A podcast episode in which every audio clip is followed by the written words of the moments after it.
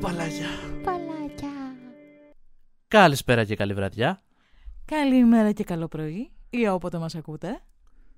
Τόση ώρα υποτίθεται κάνουμε record. Πώς θα το ξεκινήσουμε. Η ιστορία έγραψε απλά ότι το είπα πρώτη φορά. Πρώτος. To be fair, το είχα πει εγώ πρώτη φορά. Το είχα πει εγώ πάλι πρώτη, όχι πρώτη φορά πρώτη. Ε, αλλά επειδή δεν έγραφα. Δύο φορέ. Τι έγραψε η ιστορία, τι βγήκε το επεισόδιο. Ο Τούκος ξεκίνησε πρώτος, δεν το περιμένατε αυτό. Είπαμε να σε αφήσουμε μία φορά, μην παίρνεις θάρρος. Γουλίτσα. Γουλίτσα. Σήμερα πίνουμε λικέρ περγαμόντο με κονιάκ. Είναι 5 η ώρα, το, βασικά είναι 4,5 η ώρα το απόγευμα, το μεσημέρι. Όπως θέλετε πάρτε το, μπορούμε να πιούμε, έχει περάσει το μεσημέρι ωστόσο. Τουλάχιστον βαράει αυτή η εκπομπή, γιατί ξεκινάμε με, είχαμε ξεκινήσει με. Τι ήταν, ρακί στο πρώτο επεισόδιο. Το γυρίσαμε σε καφέδες και τώρα το ξαναγυρίζουμε πάλι σε ποτό. Why not θα πω εγώ. Όσοι ακούνε θα είναι σε φάση αλκοόλες. Ή απλά θα περιμένουν κάθε επεισόδιο. «Μμμ, άρα γιατί θα πιούν σήμερα στην εκπομπή; Yes. Μπορείτε και εσείς να βάλετε το αλκοολάκι σας, αν, αν μας ακούτε Δευτέρα 7 η ώρα το πρωί. Θα πρότεινα να μην, αν είστε δηλαδή στο μετρό αυτό, αυτό το στιγμή. Αυτή τη στιγμή μην ανοίξετε τον πυρόνι άλλη ώρα. Ε, πιείτε λοιπόν το καφεδάκι σας καθώς είστε στο μετρό και πάτε στην υπέροχη δουλειά σας με χαρά. Πιείτε το ποτάκι σας καθώς είστε στο σπίτι μετά τη δουλειά αράζοντας για να ξεχάσετε το αφεντικό σας. Πιείτε ό,τι θέλετε και ακούστε μας. Πάμε στην πρώτη ιστορία. Επειδή εγώ είμαι απροσάρμοστος, όχι ρε, πιείτε Δευτέρα πρωί για να πάτε χαρούμενοι στη δουλειά. Όχι, εντάξει, μην το κάνετε αυτό. Πά- πάμε στην πρώτη ιστορία, η οποία έχει σχέση με την ασφάλεια. Είμαι αρχίδαμος που προσφέρθηκα να πληρώσω για μαθήματα CPR κάρπα. Εγώ, 24 ετών, προσφέρθηκα να πληρώσω για τον αδερφό μου 30 ετών και την κουνιάδα μου 29 ετών ε, θα ακούσετε full ηλικίες αυτά τα stories, για να πάρουν μαθήματα πρώτων βοηθειών και κάρπα. Ένα μικρό backstory. Κανείς τους δεν δουλεύει στον υγειονομικό τομέα και εγώ είμαι νοσοκόμος, νοσοκόμα, δεν διευκρινίζει αν είναι αγόρι, ή- αν είναι άντρας ή γυναίκα αυτός που το έγραψε, που δούλεψε σε μονάδα φροντίδας υγείας από τα 18 μου. Ζω περίπου μια μισή ώρα μακριά τους και ο καλύτερος τρόπος επικοινωνίας μας είναι μέσω μηνυμάτων. Τους έστειλα σε ένα group chat που ήμασταν μόνο οι τρεις, αν είναι πιστοποιημένοι σε πρώτες βοήθειες ή αν θα τους ενδιέφερε να κάνουν μαθήματα πάνω σε αυτό. Τους είπα πως θα μάθαιναν τι να κάνουν σε ενήλικες, σε παιδιά, σε βρέφη, καθώς και σε περιπτώσεις πνιγμού. Τους είπα πως όλοι θα έπρεπε να γνωρίζουν CPR και προσφέρθηκα να πληρώσω ως δώρο τα μαθήματα. Δεν περίμενα μια γρήγορη απάντηση από τον αδερφό μου, καθώς δουλεύει περίπου 12 με 16 ώρες την ημέρα, 5 με 6 μέρες την εβδομάδα. Η κουνιάδα μου όμως παράτησε τη δουλειά της μόλις παντρεύτηκε και μόλις πρόσφατα άρχισε να δουλεύει ξανά part-time και οπότε περίμενα να μου πει ένα απλό όχι ευχαριστώ. Περάσανε δύο μέρες και δεν έχω λάβει τίποτα. Τελικά, ο αδερφός μου απαντάει σε προσωπικό μήνυμα ότι θα τον ενδιέφερε αν μπορούσε να βρει το χρόνο. Του είπα πως η πρόταση πάντα ισχύει και τον καταλαβαίνω. Οπότε, εδώ και τέσσερις μέρες δεν έχω κανένα μήνυμα από την κουνιάδα μου που γενικά πάντα μου απαντάει. Μήπως το παράκανα; Είμαι ο αρχίδαμος ή η αρχίδαμος σε αυτή την ιστορία; Νομίζω ότι ε, δεν, δεν καταλαβαίνω. Γιατί. Δεν καταλαβαίνω γιατί αυτό είναι καν ερώτηση. Απλά δεν του απάντησε σε ένα μήνυμα. Τύπου, κι εγώ είμαι αγχώδης τύπος όταν δεν μου απατάνε σε... Απατάνε. Όταν δεν μου απαντάνε σε μηνύματα φρικάρω, αλλά... Δεν είπε κάτι; Εδώ και με βάση σχολείων την επέλεξα αυτή την ιστορία γιατί θέσανε η πλειοψηφία δύο ερωτήματα. Το πρώτο ήταν ότι αν όλοι θέλουν και αν όλοι πρέπει και εστιάσαν στο πρέπει να γνωρίζουν πρώτες βοήθειες, κάρπα, Ε, θεωρώ ότι πρέπει ξεκάθαρα, ναι, εν τω μεταξύ, μικρή παρένθεση, αν μας ακούτε λίγο περίεργα σήμερα, δεν ξέρω αν το είπαμε στην αρχή, γράφουμε με ένα μικρόφωνο, έχουμε λίγο αντίξωες συνθήκες, ωστόσο θα τα καταφέρουμε. Anyway, ναι, θεωρώ ότι επιβάλλεται, να ξέρεις, είναι πολύ χρήσιμο να μπορείς, ε, το πιο απλό να κάνεις CPR. ναι, να ξέρεις λίγο τα βασικά πώς να μπορείς να ενεργήσεις, όπως είπες ενήλικες, σε παιδιά και σε βρέφη, σε κάτι εισαγωγικά απλό τώρα, όπως μια ανακοπή ή ένας πνιγμό. Σε εισαγωγικά απλό καταλαβαίνετε σε σχέση με άλλα περιστατικά που Είναι θέλουν. που κάτι μπορείς να βοηθήσεις εκείνη τη στιγμή εσύ. Αυτό, αυτό, ναι. Μέχρι να έρθουν όντως βοήθεια πραγματική. Ε, και αυτό θα πρέπει και να διδάσκεται κιόλας. Από νεαρή ηλικία, από, από τα σχολεία δηλαδή να υπήρχε μέσα Συμφωνώ. ε, εκπαίδευση πάνω σε αυτό το κομμάτι και μεταγενέστερα. Ε, πλέον νομίζω ότι περισσότερο το μάθαμε όταν μπήκαμε στο εργασιακό τομέα, σε κάποιες δουλειές τουλάχιστον που το κάνουν όντως και σου μαθαίνουν πάνω σε αυτό το κομμάτι. Πρόσφατα π.χ. έκανα και εγώ στη δουλειά μου. Ε, οπότε το ένα κομμάτι το οποίο εστιάσαν πολύ στα σχόλια ήταν αυτό ότι πρέπει να ξέρουμε όλοι. Ε, μας ενδιαφέρει όλους. Ε, Προφανώς η δικιά μου άποψη είναι ότι ναι, μας ενδιαφέρει όλους. Είναι κάτι το οποίο μπορεί να σώσει μια ζωή. Ι- Ισχύει, ειδικά σε περίπτωση ας πούμε, που οι συγκεκριμένοι άτομοι, άτομοι, οι συγκεκριμένοι άνθρωποι θέλουν να γίνουν γονείς, για παράδειγμα. Θεωρώ ότι παραπάνω από επιβάλλεται να ξέρεις πέντε βασικά πράγματα για το, ας πούμε, όταν πνίγεται το βρέφος, τι, τι πρέπει να κάνεις, για το σε ακραία περίπτωση, που- που σε πολύ ακραίες περιπτώσεις ανακοπής παιδιού, είναι άλλος ο τρόπος CPR. Ε, θεωρώ ότι εννοείται. Δηλαδή, εννοείται. Δεν ξέρω αν το καταλάβατε, εννοείται. Και σε περίπτωση που δεν το καταλάβατε, τι είπαμε, εννοείται. Ε, ναι, αυτό, ότι εστιάσαν στο κομμάτι αυτό, ότι θα πρέπει να ξέρουν όλοι. Πολλοί της είπαν ότι λογικά δεν σου απάντησε επειδή δεν την ενδιαφέρει αυτό το κομμάτι. Ε, που, Οκ, δεκτό. Τώρα, εγώ το θεωρώ προσωπικά λάθος να μην σε ενδιαφέρει. Ε, για τους λόγους που αναφέραμε προηγουμένως.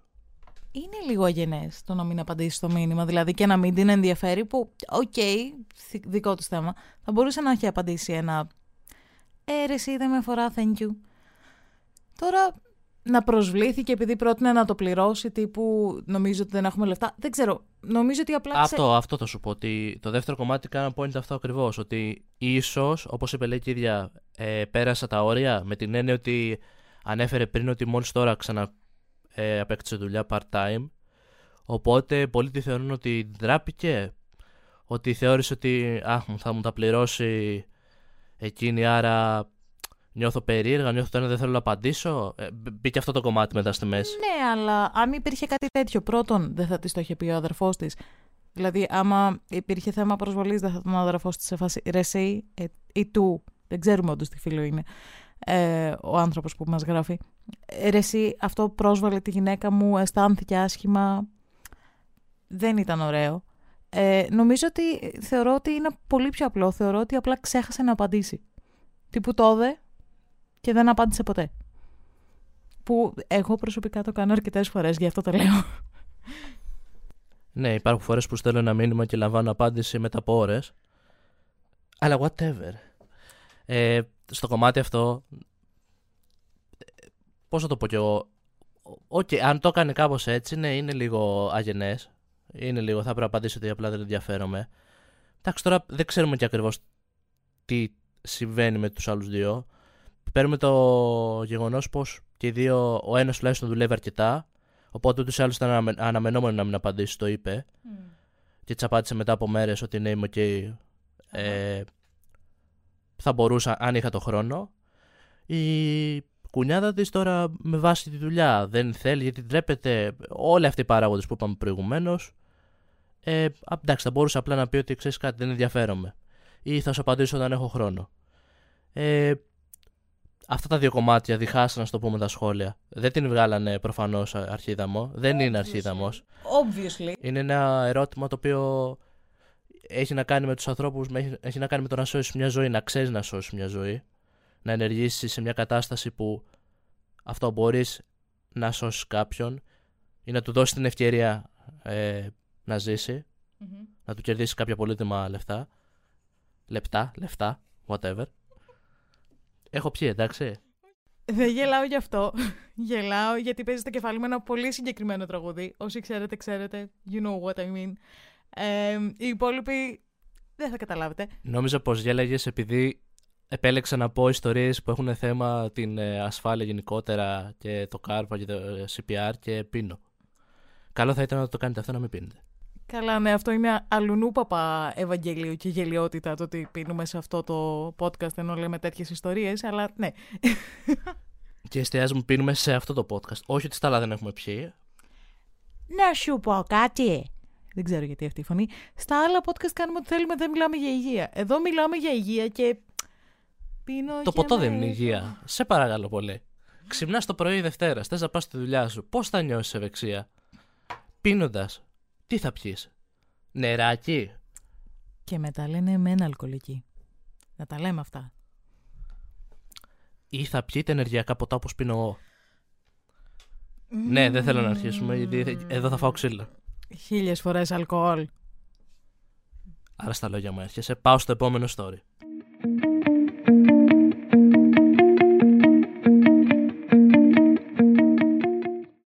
Είμαι αρχίδαμος που έκανα αστείο την ώρα που έκανα κάρπα. What the fuck; Είμαι 19 ετών σε διακοπές, όταν έγραφε την ιστορία, με την οικογένεια της μητέρας μου και όλα της τα αδέρφια και τα λοιπά, τα ξαδέρφια μου, τους παππούδες και όλο το σώμα γενικότερα. Όλο το ομο, ομο, ομορφόσωγο δηλαδή. Oh no. Μαζί ήταν και η κοπέλα μου. Το πρωινό, ο παππούς μου είχε πάθει ανακοπή. Ευτυχώς έζησε και είναι τώρα στο νοσοκομείο ε, για τις πρώτες βοήθειες. Είμαι ο μόνος εκπαιδευόμενος σε πρώτες βοήθειες στην οικογένεια και το πρωινό εκείνο με ξύπνησε η κοπέλα μου για να μου πει για το παππού που ήταν στη κουζίνα. Να πω σε αυτό το σημείο πως είναι 65 ετών. Η γιαγιά μου, ο πατέρας μου, ο θείος μου και η μητέρα μου ήταν εκεί πέρα, στο συμβάν. Η αδερφή μου, 17 ετών, και ο αδερφός μου, 18, έτρεξαν στο κοντινότερο community store για να πάρουν τον απεινιδωτή σε περίπτωση που το 9-11 αργούσε. Ξεκίνησα με αλλάξει.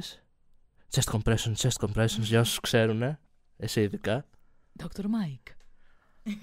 Το πρόβλημα είναι πως έχω αδύναμα πνευμόνια λόγω του άσθματος και δεν νομίζω πως μπορώ να δώσω το φιλί της ζωής σωστά. Ο θείος μου, 45 ετών, και ο πατέρας μου, και αυτός 45, έκαναν εναλλαγές σε μαλάξεις ανά δύο κύκλους. Η μητέρα μου, 42 ετών, εδώ πλέον έχουμε μάθει όλες τις ηλικίες της οικογένειας και τι περνάνε, όλο το ιστορικό τους. True. Ε, να πω πως είναι και αυτή ασθματική. Η γιαγιά μου, 65, είναι ενεργή κολυμβήτρια, οπότε και έχει γερά πνευμόνια ακόμη. Και της είπα να δίνει αυτή αναπνοές. Μπράβο στη γιαγιά. Εγώ πάω για κολύμπι δύο λεπτά και πεθαίνω. Εγώ από την άλλη όχι τρελαίνομαι. Αν και ανορθόδοξο, πέτυχε. Όχι το κολύμπι, η αναπνοή. Αχα. Της είπα, γιαγιά, κάνε εσύ τους κύκλους αναπνοής, καθώς δεν με ψήνει να φυλά του παππού άλλο. Ήταν ένα αστείο για να κρατήσει την ψυχραιμία μου.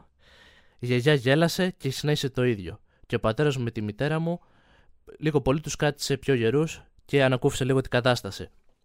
Αλλά ο θείος μου παρέμεινε σιωπηλός. Τα αδέρφια μου ήρθαν μετά από λίγη ώρα με τον αμνίδωτη, του κάναμε δύο σοκς και επανήλθε. Το 9-11 ανέλαβε από εκεί και πέρα και ευτυχώς ο παππούς είχε συνέλθει κάπως και καταλάβαινε τι γινόταν όταν έφτασαν. Όταν ο παππούς πήγε στο νοσοκομείο, ο θείος μου με τράβηξε πιο πέρα και είπε πως το αστείο μου ήταν ανεπίτρεπτο. Συμφώνησε πως ναι, ίσως δεν ήταν η κατάλληλη ώρα, αλλά τους έκανε όλους να χαλαρώσουν και να μην κλαίνε. Και κάπως λίγο να είμαστε πιο, ε, Ψύχρεμη. πιο ψύχρεμοι στην κατάσταση. Είμαι ο αρχίδαμος στην ιστορία. Nope, όχι, νιετ. Δεν, δεν ξέρω άλλες γλώσσες να είναι. Όχι, όχι, όχι, όχι, όχι. Ναι, νομίζω ότι υπερβολικό στην περίπτωση τώρα είναι ο θείος. εντάξει, νομίζω ε, το καταλάβαν όλοι. Το έκανε απλά για να λίγο να ελαφρύνει το κρίμα, λίγο να τους καταφέρει να συνέλθουν. Γιατί κλαίγανε, υπήρχε μια αναστάτωση, ήταν εντάξει, ένα περιστατικό που έγινε, πόσο κατάλαβα ξαφνικά. Αυτό σε φάση, ε, ρε παιδάκι μου, σε τέτοιες περιπτώσεις θεωρώ ότι το χιούμορ είναι απαραίτητο για να κάνει ένα... Πώς το λέμε στα ελληνικά τώρα αυτό που σκέφτομαι.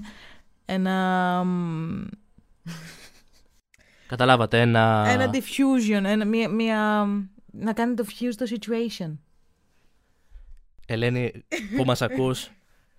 Εγώ δεν έχω πει κάτι αυτή τη στιγμή. Είπα μόνο ένα community store. Άλλο τώρα αναφέρει αγγλικά πράγματα. Παιδιά, δεν φταίω, τα ελληνικά μου δεν είναι καλά. Να, να ηρεμήσει τέλος πάντων την κατάσταση, να την ε, κάνει, να την κάνει ψύχρεμη. Να ηρεμήσει την κατάσταση, αυτό. Δεν, ε, γε- δεν καταλαβαίνω γιατί, σε φάση από τη στιγμή που και η ίδια η γιαγιά που ήταν μέσα σε όλο αυτό, γέλαγε. Και ε, δεν, παιδιά, όχι. Όχι, το χιούμορ λειτουργεί γι' αυτό, για να, για να ηρεμεί καταστάσεις. Και πόσο μάλλον τώρα που ήταν και άτομα τα οποία ξέραν κιόλας να ενεργήσουν.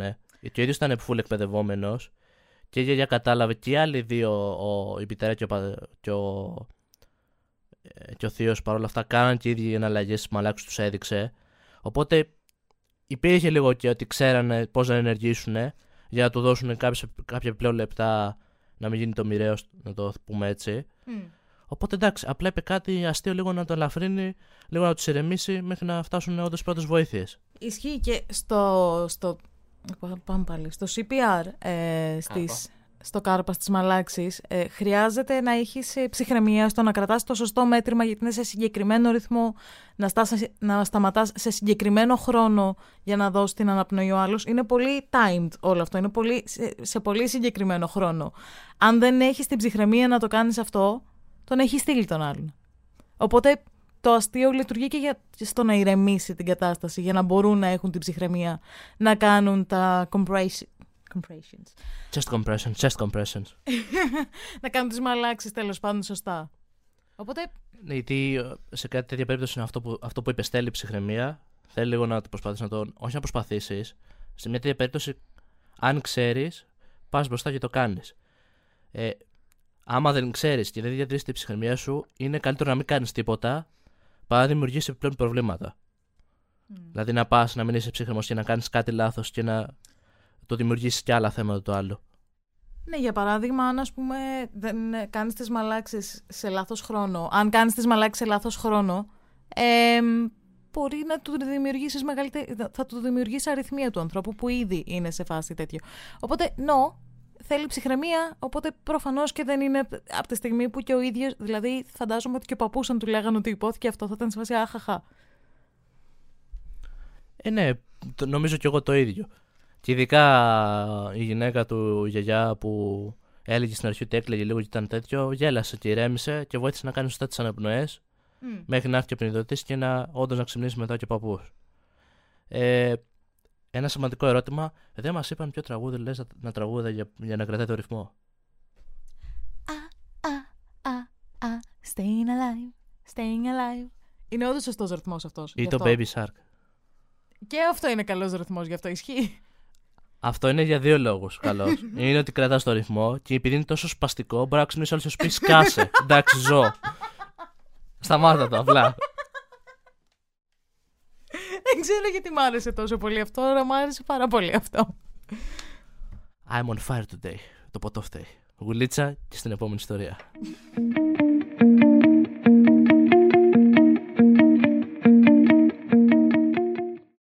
Είμαι αρχίδαμος που πήγα στα επίγοντα με Uber και ένα σπασμένο πόδι. Ouch, θα πω εγώ. Έκανε ποδαρικό. Ηρέμησε. Ηρέμησε. Εντάξει, παιδιά, αν θέλετε να κάνετε αν subscribe, σας καταλαβαίνω μετά από αυτό. Κάτσε να έχουν κάνει subscribe πρώτα. Με αυτό που ακούνε δεν νομίζω. Ε, ποιος θέλει γι' αυτό; Αρχικά, είμαι στην Αυστραλία, οπότε δεν είναι ένα σενάριο το οποίο η αρχίδαμη είναι το υγειονομικό σύστημα. Ok, okay, γιατί με το που άκουσα τον τίτλο είναι η αλήθεια πήγε το κεφάλι μου σε Αμερική που όλο είναι λάθος εκεί πέρα, όλο λάθος, οπότε ναι. Ναι, ξεκινάει κάπως έτσι το story, να θίξεις το θέμα ότι όντως εντάξει, έχουν καλό σύστημα υγείας. Βέβαια, πόσο κατάλαβα η ιστορία είχε γραφτεί την περίοδο της καραντίνας, mm. οπότε αναφέρει ότι αν χρειαζόσουν κάποιο ασθενοφόρο υπήρχε όντως μεγάλη καθυστέρηση. Mm. Γιατί υπήρχαν πολλά περιστατικά και τρέχαν από εδώ και από εκεί και ήταν λίγο περίεργη κατάσταση με όλα αυτά τα πρωτόκολλα που υπηρετούσαν. Οπότε το αναφέρει δηλαδή ότι εντάξει, το κομμάτι αυτό υπήρχε μια καθυστέρηση. Και μετά μπαίνει στην ιστορία. Μας αναφέρει, λέει, ότι ένα Σάββατο το απόγευμα, εγώ, 21 ετών, κοπέλα είναι, κατάφερα να πέσω κάτω και να χτυπήσω το πόδι μου γιατί σκόνταψε στο χαλί του σπιτιού μου. Άκουσα ένα κρακ, προσπάθησα να σηκωθώ, αλλά δεν τα κατάφερα για μερικά λεπτά. Ε, όταν κατάφερα να σηκωθώ μετά από πολλή προσπάθεια, σύρθηκα προς τον καναπέ, η συγκάτοικη μου, η συγκάτοικός μου μου έφερε λίγο πάγο και το βάλα πάνω στο πόδι μου για 20 λεπτά. Όταν το αφαίρεσα, ε, πρόσεξα πως είχε ε, swollen, βοήθα τώρα εσύ που ξέρεις τα αγγλικά. Πριστή. Είχε πριστεί, ορίστε, και είχε μελανιάσει πάρα πολύ και κατάλαβα εκεί πέρα ότι θα χρειαστώ βοήθεια. Θα έπρεπε να πάω στο νοσοκομείο. Στην περιοχή που μένω, οι γιατροί, οι κοντινοί τουλάχιστον γιατροί, είχαν κλείσει στι 2 η ώρα και ο μόνος ο οποίος ήταν ανοιχτός ήταν ένας περίεργος γιατρός, ο οποίος σου φούσκωνε το λογαριασμό και επίσης σε χρέωνε και έξτρα τα Σαββατοκύριακα. Κάτι το οποίο δεν θα μπορούσα να πληρώσω αυτή τη στιγμή, γνωρίζοντας επίσης πως αυτό που θα μου έλεγε είναι να πάω στο νοσοκομείο. Προφανώς δεν μπορούσα να οδηγήσω σε αυτή την κατάσταση και ούτε και η συγκάτοικό μου οδηγούσε για να με βοηθήσει και δεν ήθελα να περιμένω όπως σας είπα τώρα εν ώρα πανδημίας για να καλέσω ασθενοφόρο οπότε και κάλεσα γρήγορα ένα Uber. Όταν ήρθε ο οδηγός, φάνηκε λίγο ξαφνιασμένος που είδε να με κρατάει ο συγκάτοικός μου από τον ώμο για να με βάλει στο ταξί αλλά παρόλα αυτά, ok, okay, ε, συνήλθε άμεσα και άρχισε να οδηγεί. Φτάσαμε στο νοσοκομείο όπου και του είπα να με πάει στην, ε, ε, στην είσοδο που ήταν 200 με 300 μέτρα λίγο πιο κάτω. Ωστόσο εκείνος αρνήθηκε και είπε ότι είναι πολλά αυτά που του ζητάω. Καθώς έβγαινα έξω, άρχισε να, με, να μου φωνάζει και να μου λέει γιατί κάλεσα Uber και πως δεν ήταν η δουλειά του να, τον μεταφέρω, να με μεταφέρει στο νοσοκομείο. Μου είπε πως ε, τον έβαζε σε κίνδυνο στη δουλειά του και πως θα μπορούσα άνετα να προσποιηθώ πως χτύπησε στο ταξί και να τα φορτώσω πάνω του. Του είπα πως δεν θα συνέβαινε κάτι τέτοιο και ούτε είχα σκοπό να κάνω κάτι τέτοιο και βγήκα από το ταξί. Έφυγε γρήγορα και εγώ ευχαριστώ που κάποιος άλλος τουλάχιστον είχε αφήσει ένα αναπηρικό αμαξίδιο στη πόρτα και βγήκε γρήγορα μια νοσοκόμα ώστε να καθίσω και να με μεταφέρει στα επίγοντα. Όπου είδαν την περίπτωσή μου και όπως καταλαβαίνετε μπήκα σε γύψο και πατερίτσες μετά. Όταν γύρισα σπίτι, η η γείτονά μου, την οποία δεν ξέρω και πάρα πολύ καλά, με ρώτησε τι έγινε και του είπα, συγγνώμη, άντρας είναι, και του είπα και συμφώνησε με τον οδηγό του Uber. Είπε πως ήταν πολύ ανεύθυνο εκ μέρους μου να τον βάλω σε αυτή την κατάσταση και ότι θα έπρεπε να καλέσω στενοφόρο. Οπότε είμαι η αρχίδα μου σε αυτή την ιστορία. Edit, πριν απαντήσεις, έχει γράψει ένα μικρό edit. Ε, Ξέχασα να σας πω πως το πόδι μου διαγνώστηκε ότι ήταν σπασμένο, προφανώς. Είχα χτυπήσει τον αστράγαλο, μου είχα σπάσει τον αστράγαλο. Οπότε τώρα είμαι σε γύψο και πατερίτσες εδώ και έξι εβδομάδες. Τουλάχιστον λέει, έχει που έχει κρύο, το ποδαράκι μου θα είναι ζεστό στο γύψο. Είναι grey story το συγκεκριμένο. Ε, είχαμε καιρό να ακούσουμε αυτή τη φράση από εμένα. Είναι γκρι λοιπόν αυτή η ιστορία. Δεν τη θεωρώ καθόλου αρχίδα μου από τη στιγμή που ήταν σε θέση, που δεν ήταν κάτι ζωής και θανάτου ρε παιδάκι μου, από τη στιγμή λοιπόν που ήταν σε θέση να μην απασχολήσει ένα ε, ασθενοφόρο την ε, καραντίνα, καλά έκανε. Αλλά καταλαβαίνω και τον οδηγό του Uber, πέρα από την παράνοια του, θα με κατηγορήσει ότι χτύπησες. Όχι, εντάξει, παράνοια. Καταλαβαίνω ωστόσο τον φόβο του να την πάει μέχρι την πόρτα γιατί COVID. Δηλαδή, θεωρώ ότι θα το έκανα. Εγώ θα την πήγαινα, θα βάζα τρεις μάσκες και θα την πήγαινα. Αλλά καταλαβαίνω το φόβο και το δεν, υποχρεω... δεν είμαι υποχρεωμένος, φοβάμαι, δεν θα σε πάω μέχρι εκεί. Δεν είναι ανθρώπινο απαραίτητα, είναι πιο εγωιστικό, αλλά το καταλαβαίνω. Εγώ δεν ξέρω όμως, σε αυτή την περίπτωση λίγο διαφωνώ, γιατί δεν νομίζω ότι μου βγάζει το vibe του στυλ ότι όλα αυτά στα λέω λόγω και του COVID. Πιο πολύ μου έκανε το στείλω ότι Α, με κάλεσες και πολύ εύκολα να πεις ότι χτύπησε και μες στο ταξί μου και με βάζεις σε, σε ρίσκο στη δουλειά μου. Που άντε, κα, κατανοητό και εν μέρει και αυτό το κομμάτι. Αλλά εντάξει τώρα, είσαι έναν άνθρωπο ο δεν μπορεί να περπατήσει, έχει πάει στο πόδι του. Ναι. Ε, είναι και οι συνθήκες που είναι εκείνη την περίοδο με τις καραντίνες και όλα αυτά. Εντάξει, απλά σου ζήτησε να το πας τώρα στο νοσοκομείο. Και φαινόταν ότι. Όχι φαινότανε. Εντάξει, κατάλαβες ότι είναι ένας νορμάλ άνθρωπος, δεν είναι κάποιος περίεργος οτιδήποτε. Ναι. Νομίζω έχεις λίγο την επίκνωση να καταλάβεις ποιον βάζεις στο ταξί σου mm. για να οδηγήσεις. Αν έλπιζε δηλαδή κάτι περίεργο, και εγώ θα ήμουν να. Αυτό μου φαίνεται λίγο περίεργος. Μπορεί να γίνει το οτιδήποτε. Mm. Ε, δηλαδή, εμένα μου βγάλε αυτό το κομμάτι. Όχι τόσο πολύ ότι Α, είναι COVID, α, με βάζει σε κίνδυνο με αυτή την έννοια. Εντάξει, ναι, εγώ το, ερη- το ερμήνευσα έτσι. Ισχύει ότι μπορεί να μην το έλεγε καν με αυτή την έννοια. Ε, μπορώ, σου λέω, μπορώ εν μέρει να καταλάβω αυτό το κομμάτι το ότι να φοβάται, ξέρω εγώ, να την πάει μέχρι το, μέχρι το νοσοκομείο, να την πάει μέχρι την είσοδο του νοσοκομείου γιατί COVID. Μόνο εκεί μπορώ να δικαιολογήσω την αντίδραση. Όλο το υπόλοιπο είναι όλο λάθος. Τύπου, αν δεν ήθελε να την πάει στο νοσοκομείο, ας μην την έπαιρνε. Α της έλεγε πάρει άλλο Uber. Ναι, ακόμη και αυτό το κομμάτι. Δεν θες, ωραία. Θα σου καλέσω κάποιον άλλο συνάδελφο. Δεν θέλω να σε πάω εγώ. Για το χύψη λόγο. Βε- βέβαια, σημαντικό κομμάτι που είδα στα σχόλια και ήταν σε μεγάλο ποσοστό. Ε, ήταν λίγο μισή-μισή να το πω. Ε, το verdict δεν την βγάλανε αρχίδα μου προφανώς. Αλλά πολλοί έκραξαν συσσαγωγικά ότι κάλεσε το Uber και όχι το ασθενοφόρο με την έννοια πώς θα εξυπηρετηθεί πρώτα. Δηλαδή, υπάρχει και ένα τρικ, ας το πούμε έτσι, που επικρατεί, πώς κατάλαβα στις ΗΠΑ, για το να πάρεις μια προτεραιότητα. Γιατί αν έρθεις με ταξί, αν έρθεις με το αμάξι, σημαίνει ότι έχεις, σο- έχεις χτυπήσει σοβαρά και χρειάζεσαι άμεση φροντίδα. Ενώ υπάρχει τουλάχιστον αυτή η αντίληψη. Ενώ αν έρθεις με το ασθενοφόρο, εν μέρει σου έχουν ήδη δώσει κάποιες πρώτες βοήθειες, άρα και μπορείς να μπεις λίγο πιο μετά Ναι. στο να σε ελέγξουν. Οπότε το παίζουν με αυτή την ε, λογική. Ότι. Α, κοίτα τι ξέρω εγώ, γιατί κάλεσε τώρα ταξί, πας τόσο γρήγορα. Εντάξει, σε τελική έσπασε το πόδι σου, μπορείς να περιμένεις λίγο παραπάνω. Ξέρεις τι, ναι μεν αλλά σε οποιαδήποτε, αν ήταν κανονικές συνθήκες, μπορώ να την καταλάβω αυτή τη σκέψη. Σε κανονικές συνθήκες ναι. Σε συνθήκες καραντίνας που τα στενοφόρα τα ψάχναμε, όλες οι χώρες είχαν θέμα με τα στενοφόρα γιατί λόγω πολλών κρουσμάτων ήταν ε, γεμάτα τα πάντα. Ε, σε συνθήκες καραντίνας λοιπόν, όχι, δεν το δέχομαι αυτό. Γιατί σε συνθήκες καραντίνας το να απασχολήσει ένα στενοφόρο για μη επίγον ε, περιστατικό το θεωρώ λίγο κακό. Από τη στιγμή που έχεις τη δυνατότητα να πας αλλιώς. Αν δεν μπορούσε η γυναίκα, αν δεν μπορ- την πάλευε να καλέσει ούτε ταξί, εννοείται. Αλλά από τη στιγμή που ήταν κάτι με το οποίο θα ζούσε και χωρίς απεινιδωτή, ας πούμε, μέσα στο ασθενοφόρο, ε, γιατί να ξοδέψει το ασθενοφόρο; Ναι, μα νομίζω το είπε και η ίδια εν μέρει ότι θα μπορούσα λέει, να καλέσω, αλλά κατανοούσα τις συνθήκε και όλα αυτά που επικρατούσαν και προ- αποφάσισα να το κάνω μέσω Uber να πάω. Και όντως μπορούσε και λίγο να περιμένει με την έννοια ότι ναι, πονούσα, ξέρω εγώ, είχα αυτό το θέμα, είχα, είχα σπάσει το πόδι μου, αλλά οκ, μπορούσα να. Επίσης, δεν νομίζω πως πολύ ισχύει αυτό με τα επείγοντα. Νομίζω ότι είναι λίγο μύθος, γιατί σε φάση πας με το αυτοκίνητο σου στα επείγοντα. Βλέπουν τι περιστατικό είσαι. Δεν είναι χαζοί οι γιατροί. Βλέπουν, ξέρω εγώ, ότι είσαι σπασμένο πόδι.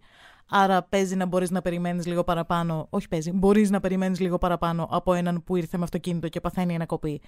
Ε, δεν. Διαφωνώ σε αυτό. Νομίζω ότι είναι λίγο μύθος αυτό. Εντάξει, ναι, τώρα δεν ξέρω κατά πόσο ισχύει. Ούτε εγώ νομίζω ότι ε, ισχύει κατά μεγάλο. ισχύει καθόλου αυτό το, αυτό το τρικ που θέτουν. Απλά το έχουν αναφέρει πάρα πολύ όντως στα σχόλια. Και επίσης μετά αναφέρανε και δύο-τρει που είπαν πως έχουν και ειδικότητα υγειονομικού, δουλεύουν νοσοκόμοι κτλ. Αυτό που είπες ότι. Ε, αυτό ότι χ- έκανε τη χρήση του Uber, γιατί όντως σε τέτοια περίπτωση στην καραντίνα το να χρησιμοποιήσει ασθενοφόρο είναι overkill. Δηλαδή το θέλανε όντως για πολύ επίγοντα περιστατικά. Και όχι για κάτι, ας το πούμε, απλό όπως το να σπάσεις κάτι. Που και αυτό υποφέρει στον πόνο, δεν είναι απλό. Απλά είναι κάτι που δεν Είναι κάτι χρειάζεται. το οποίο όμως μπορεί να ζήσεις, Ναι, εντάξει. Δεν χρειάζεσαι τα μέσα που έχει μέσα το ασθενοφόρο, τους απεινιδωτές, το οξυγόνο, ε, τις γάζες. Δεν τα χρειάζεσαι όλα αυτά. Οπότε αυτό το όχημα που είναι πλήρως εξοπλισμένο, καλό είναι να υπάρχει για να εξυπηρετήσει κάποιον που χρειάζεται αυτόν τον εξοπλισμό. Ο τάδε άνθρωπος που έσπασε το πόδι του μπορεί να πάει με ένα ταξί, ναι. Δηλαδή, εντάξει. Και θέσαν και αυτό και το κλείνω, εγώ, γιατί δεν νομίζω ότι έχει να πω και κάτι άλλο πάνω στο κομμάτι. Ότι ε, επίσης είπαν πολλοί πάνω στο που είναι νοσοκόμοι και τα λοιπά, ότι ναι, θα σε πάρει και το ασθενοφόρο άμα το καλέσεις, θα έρθει. Αλλά άμα είσαι stable και είσαι, είσαι ok, δηλαδή δεν, δεν είσαι του θανατά, να το πούμε έτσι, ε, απλά θα σε βάλουν να περιμένεις λίγο στο δωμάτιο. Μέχρι να έρθει η σειρά σου να σε εξετάσουν και θα δώσεις προτεραιότητα σε αυτούς που όντως το χρειάζονται. Μα ναι, σου λέω, αυτό το τρικ μου ακούγεται πολύ ηλίθιο. Μου ακούγεται όντως πολύ ηλίθιο, γιατί σε φάση ότι. Ηλίθιο ναι, αλλά πολλ- πολλοί πιστεύω το κάνουν. Δηλαδή σου λένε ότι α, ήρθα με το αμάξι, δώσ' μου προτεραιότητα γιατί βλέπεις ήρθα με το αμάξι είναι πιο. είναι περιστατικό που χρειάζεται τώρα άμεση βοήθεια. Ναι, αλλά θα σου ξαναλέω, ρε παιδάκι μου, οι για- είναι γιατροί. Έχουν φάει και, και οι νοσοκόμε, όχι μόνο οι γιατροί. Αυτοί οι άνθρωποι έχουν φάει τη ζωή τους στα θρανία για να μπορούν να κάνουν evaluation. Πώς το λέμε αυτό στα ελληνικά; Διάγνωση. Ναι, για να. Όχι, διά, δεν θέλω να πω διάγνωση ακριβώς. Ναι, να το κρίνουν. Καταλαβαίνουν τι Αυτό, περίσταση αυτό, να είναι. μπορούν να- αλλά... να κρίνουν. Ε, εντάξει, το κομμάτι αυτό προφανώς θα ξέρουν να κρίνουν. ε, ρε, εσύ. Εντάξει, λογικό είναι. Θα το κρίνεις, θα δουν. Δεν είναι κάτι επίγον. Περιμένεις. Είναι κάτι πολύ σοβαρό. Μπαίνεις στα επίγοντα απευθείας. Άλλο αυτό το κομμάτι. Ε, Εμείς εστιάζουμε στο κομμάτι του στυλ ότι πάει ο άλλος με το αμάξι με αυτή, την, έννοια- με αυτή τη λογική ότι ξέρεις κάτι θα με το αμάξι, θέλω να με βάλεις τώρα μέσα. Εντάξει, αυτό είναι ηλίθιος ωστόσο και δεν νομίζω ότι σε κάποιο σοβαρό νοσοκομείο περνάει αυτό. Όσο Κάρεν και να γίνεις και όσο Ντάρεν, mail Karen, δεν νομίζω ότι θα σε πάρει κανείς τα σοβαρά με αυτό. Σε φάση ότι στα νοσοκομεία αυστηρά τηρεί την προτεραιότητα με βάση το πόσο πιο βαρύ είναι το περιστατικό. Αν δεν τηρηθεί αυτό, θα χάσουν άνθρωπο και δεν το πολύ θέλουν, είναι η αλήθεια. Ε, η δουλειά τους είναι να μην γίνει αυτό. Επομένως, φαντάζομαι πως δεν, ε, δεν παίζει αυτό σαν τρικ. Μπορεί να το κάνουν ηλιθιωδώς, δεν νομίζω να παίζει. Η κοπέλα, ωστόσο, ξεκάθαρα, ξεκάθαρα δεν είναι ο αρχίδαμος. Θεωρεί ότι έκανε την πιο σωστή σκέψη ever. Εμ, ίσα ίσα που πρέπει να ταλαιπωρήθηκε και πολύ στη μεταφορά με σπασμένο πόδι σε ένα όχημα που δεν είναι φτιαγμένο για να μεταφέρει τραυματίες. Αλλά ήταν η σωστή επιλογή. Ο ταξιτζής είναι λίγο μαλάκας, λίγο βλαμμένος. Καταλαβαίνω τη λογική του φοβάμαι, του με βάζει σε κίνδυνο αν ήταν λόγω COVID, αλλά και πάλι λίγο περίεργος. Τουλάχιστον το ποδαράκι της κοπέλας ήταν ζεστό στο γύψο όταν έπιασε το κρύο. Τουλάχιστον το έσπασε στην περίοδο καραντίνας που ήταν ήδη μια νεκρή περίοδος για όλους. Οπότε δεν είχε να κλαίγεται το ότι δεν θα πάει πουθενά. Ήταν σε βάση έτσι κι αλλιώς δεν θα πήγαινα πουθενά. Θα σπιτάκι μου θα είμαι. Θα αγκαρέψω λίγο τώρα για τη συγκάτοικο. Προφανώς. Ξεκάθαρα. Ε, καλά, εννοείται ότι το μόνο καλό του να σπας πόδι είναι να αγκαρεύεις το σύμπαν γύρω σου και να είσαι με κουταβίσιο βλέμμα σε φάση. Δεν μπορώ, πονάω. Και με αυτά, γουλίτσα, βασικά εγώ δεν έχω γουλίτσα. Εγώ το έχω πει από το πρώτο, επεισο- από το, από το πρώτο story. Πρέπει να ξεκινήσουμε βασικά. Για να λέει επεισόδιο το story, καταλαβαίνετε ότι δεν πάει καλά η φασούλα. Και λένε εμένα αλκοολική. Τουλάχιστον άκου αυτά που λέμε. Άμα πάθω τίποτα, να ξέρεις να κάνεις κάρπα.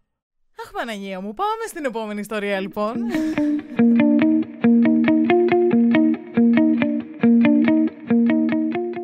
Και στο επόμενο story, είμαι αρχίδαμος που είπα στον άντρα μου ότι δεν χρειάζεται να βοηθάει ανθρώπους που έχουν ανάγκη σε αεροπλάνα. Ok, guys, λέει η γυναίκα εδώ πέρα. Γενικά είναι μια ε, light-hearted ιστορία. Πω πως θα με μισήσει, λένε για αυτά. Ναι, επειδή έχω πιάσει και εγώ το feeling να τα λέω στα αγγλικά πλέον. Ευχαριστώ πολύ, Λούση. Ελαφριά ιστορία. Αντιστράφηκαν οι ρόλοι, δεν μ' αρέσει αυτό. Οπότε θα ήθελα να ξέρα. Είμαι ο αρχίδαμος. Υποσχέθηκα στον άντρα μου, ε, υπόσχομαι βασικά πως εγώ και ο άντρας μου αγαπάμε ένας τον άλλον. Δεν ξέρω τι έπρεπε να κάνει αυτό το comment. Ελαφριά ιστορία, ναι. Αυτή η ιστορία θα είναι υπέροχη. Ε, η ιστορία αυτή συνέβη μερικά χρόνια πριν. Ο άντρας μου και ένας από τους παιδικούς του φίλους, ο Φρέντ, είναι πρόσκοποι. Συγκεκριμένα είναι Eagle Scouts.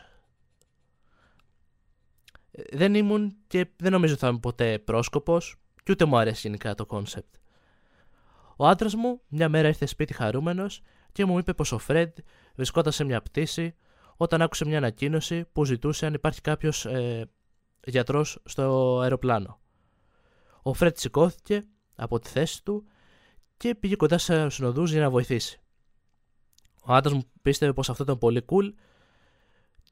Ε, ωστόσο, εγώ δεν είχα την ίδια αντίδραση. Του είπα τι, γιατί πήγε, αφού δεν έχει την απαραίτητη εξειδίκευση. Δεν είναι επαγγελματίας ε, υγειονομικός ή γιατρός, είναι προγραμματιστής. What? Ναι, Συγγνώμη που πετάγαμε, αλλά what? προγραμματιστής, δεν κατάλαβα. Ο Χριστός και η Παναγία. Ε, ο άντρας μου είπε ναι, αλλά είμαστε πρόσκοποι και έχουμε λάβει αρκετή εκπαίδευση πάνω στις πρώτες βοήθειες, οπότε θα μπορούσε σίγουρα να βοηθήσει.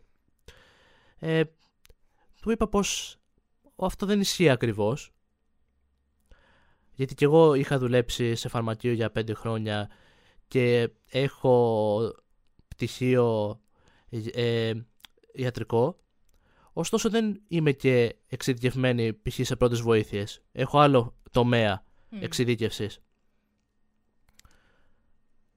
Του είπα πως ε, νομίζω το όλο προσκοπηλίκι ότι σας, ε, σας έχει επηρεάσει πάρα πολύ.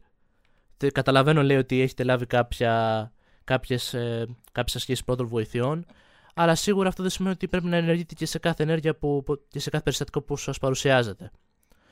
Ο άντρας μου ε, δεν το πήρε αυτό καλά και μου είπε λίγο αγριεμένα ότι ξέρεις κάτι, μπορώ να πάρω ένα παλμό και να μετρήσω και να καταλάβω και επίσης ξέρω να κάνω και θυμάμαι να κάνω κάρπα.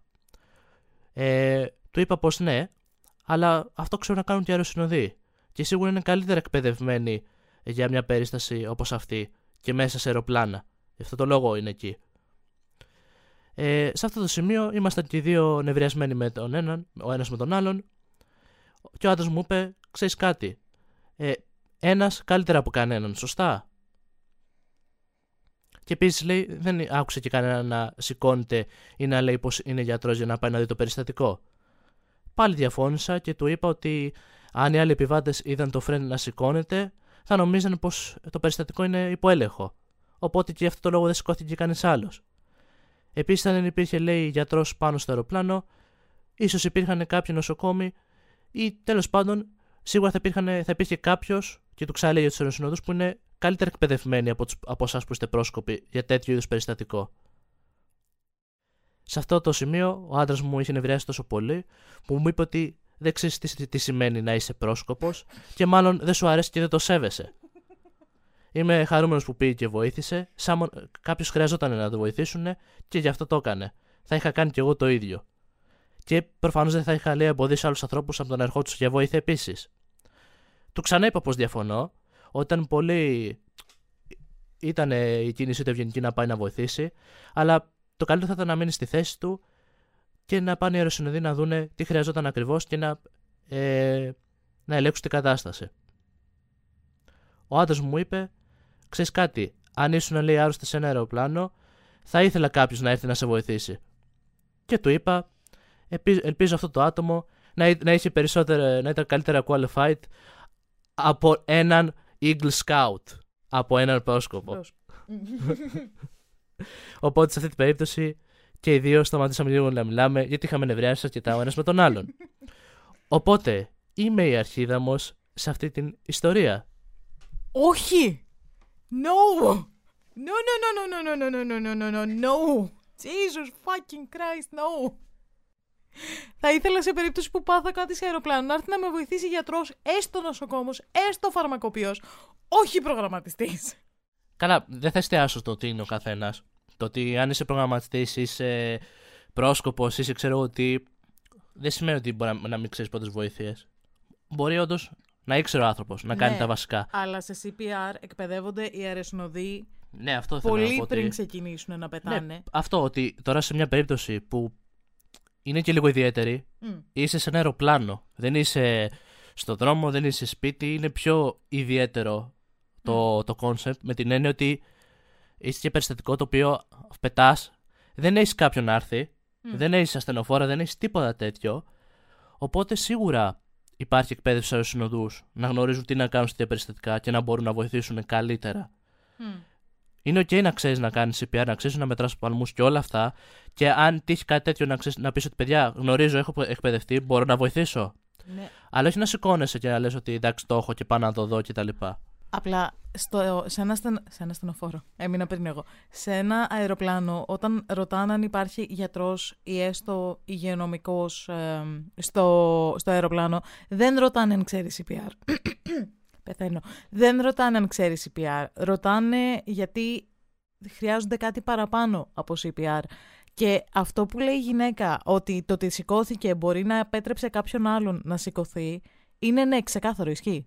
Ισχύει μέχρι αηδίας. Α, αυτό ισχύει για όλες τις τέτοιες περιπτώσεις. Γιατί το μεγαλύτερο ποσοστό περιστατικών που κάποιος μπορεί να χρειαστεί να κάνει CPR, να του κάνουν CPR, σηκώνονται και πάνε μπροστά όσοι δεν ξέρουν. Και όσοι ξέρουν, επειδή βλέπουν τους άλλους και ντρέπονται, δεν πάνε. Πάνε αυτοί οι άνθρωποι που δεν είναι και qualified να το κάνουν, Δεν να νομίζω ξέρουν. ότι είναι θέμα ντρέπονται. Είναι θέμα ότι εντάξει, πήγε άλλος. Ναι, το βλέπουμε αυτή την έννοια. Ότι καλύφθηκε, δεν χρειάζεται να πάω εγώ. Και αυτό σίγουρα ισχύει πολύ σε μεγάλο ποσοστό.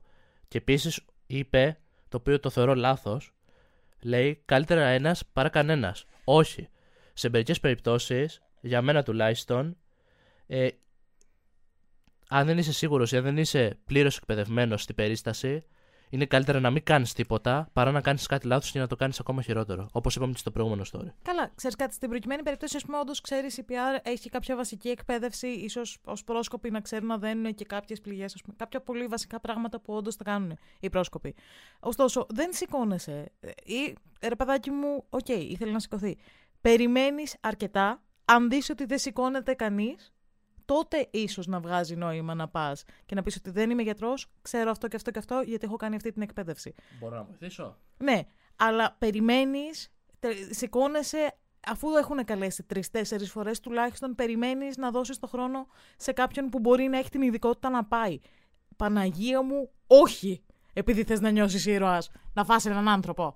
Και για να κάνω εγώ και την πλακίτσα μου εδώ πέρα, φαντάσου τι ωραίο που θα ήταν να ερχόταν τώρα μαζί με το Φρεντ και να πει Αγάπη μου, ο Φρέντ κέρδισε το μετάλλιο που έσωσε κάποιον πάνω στο αεροπλάνο για τους πρόσκοπου.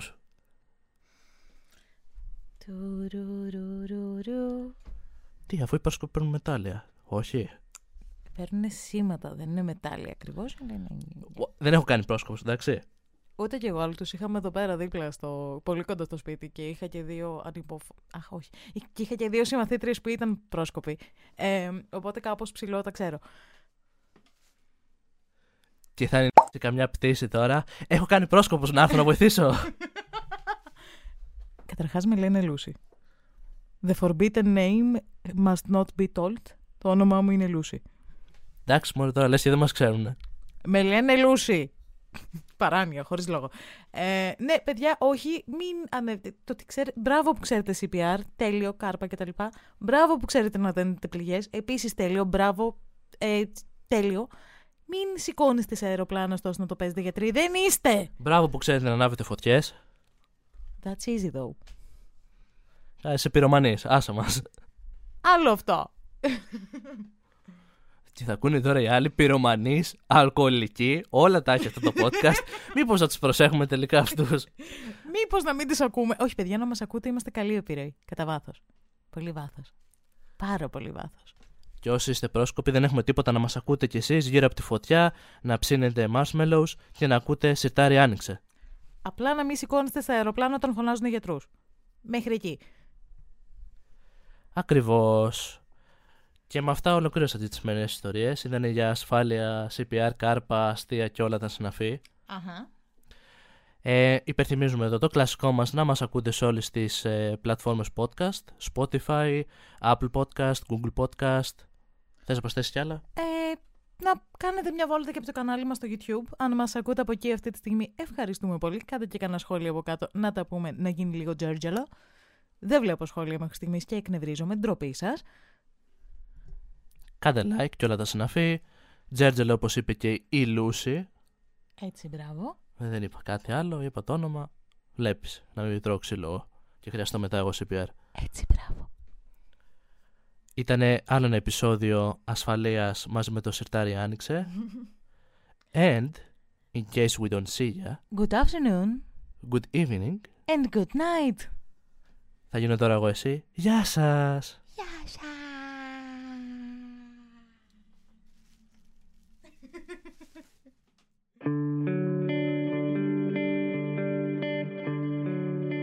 Ω, παλάγια. Παλάγια.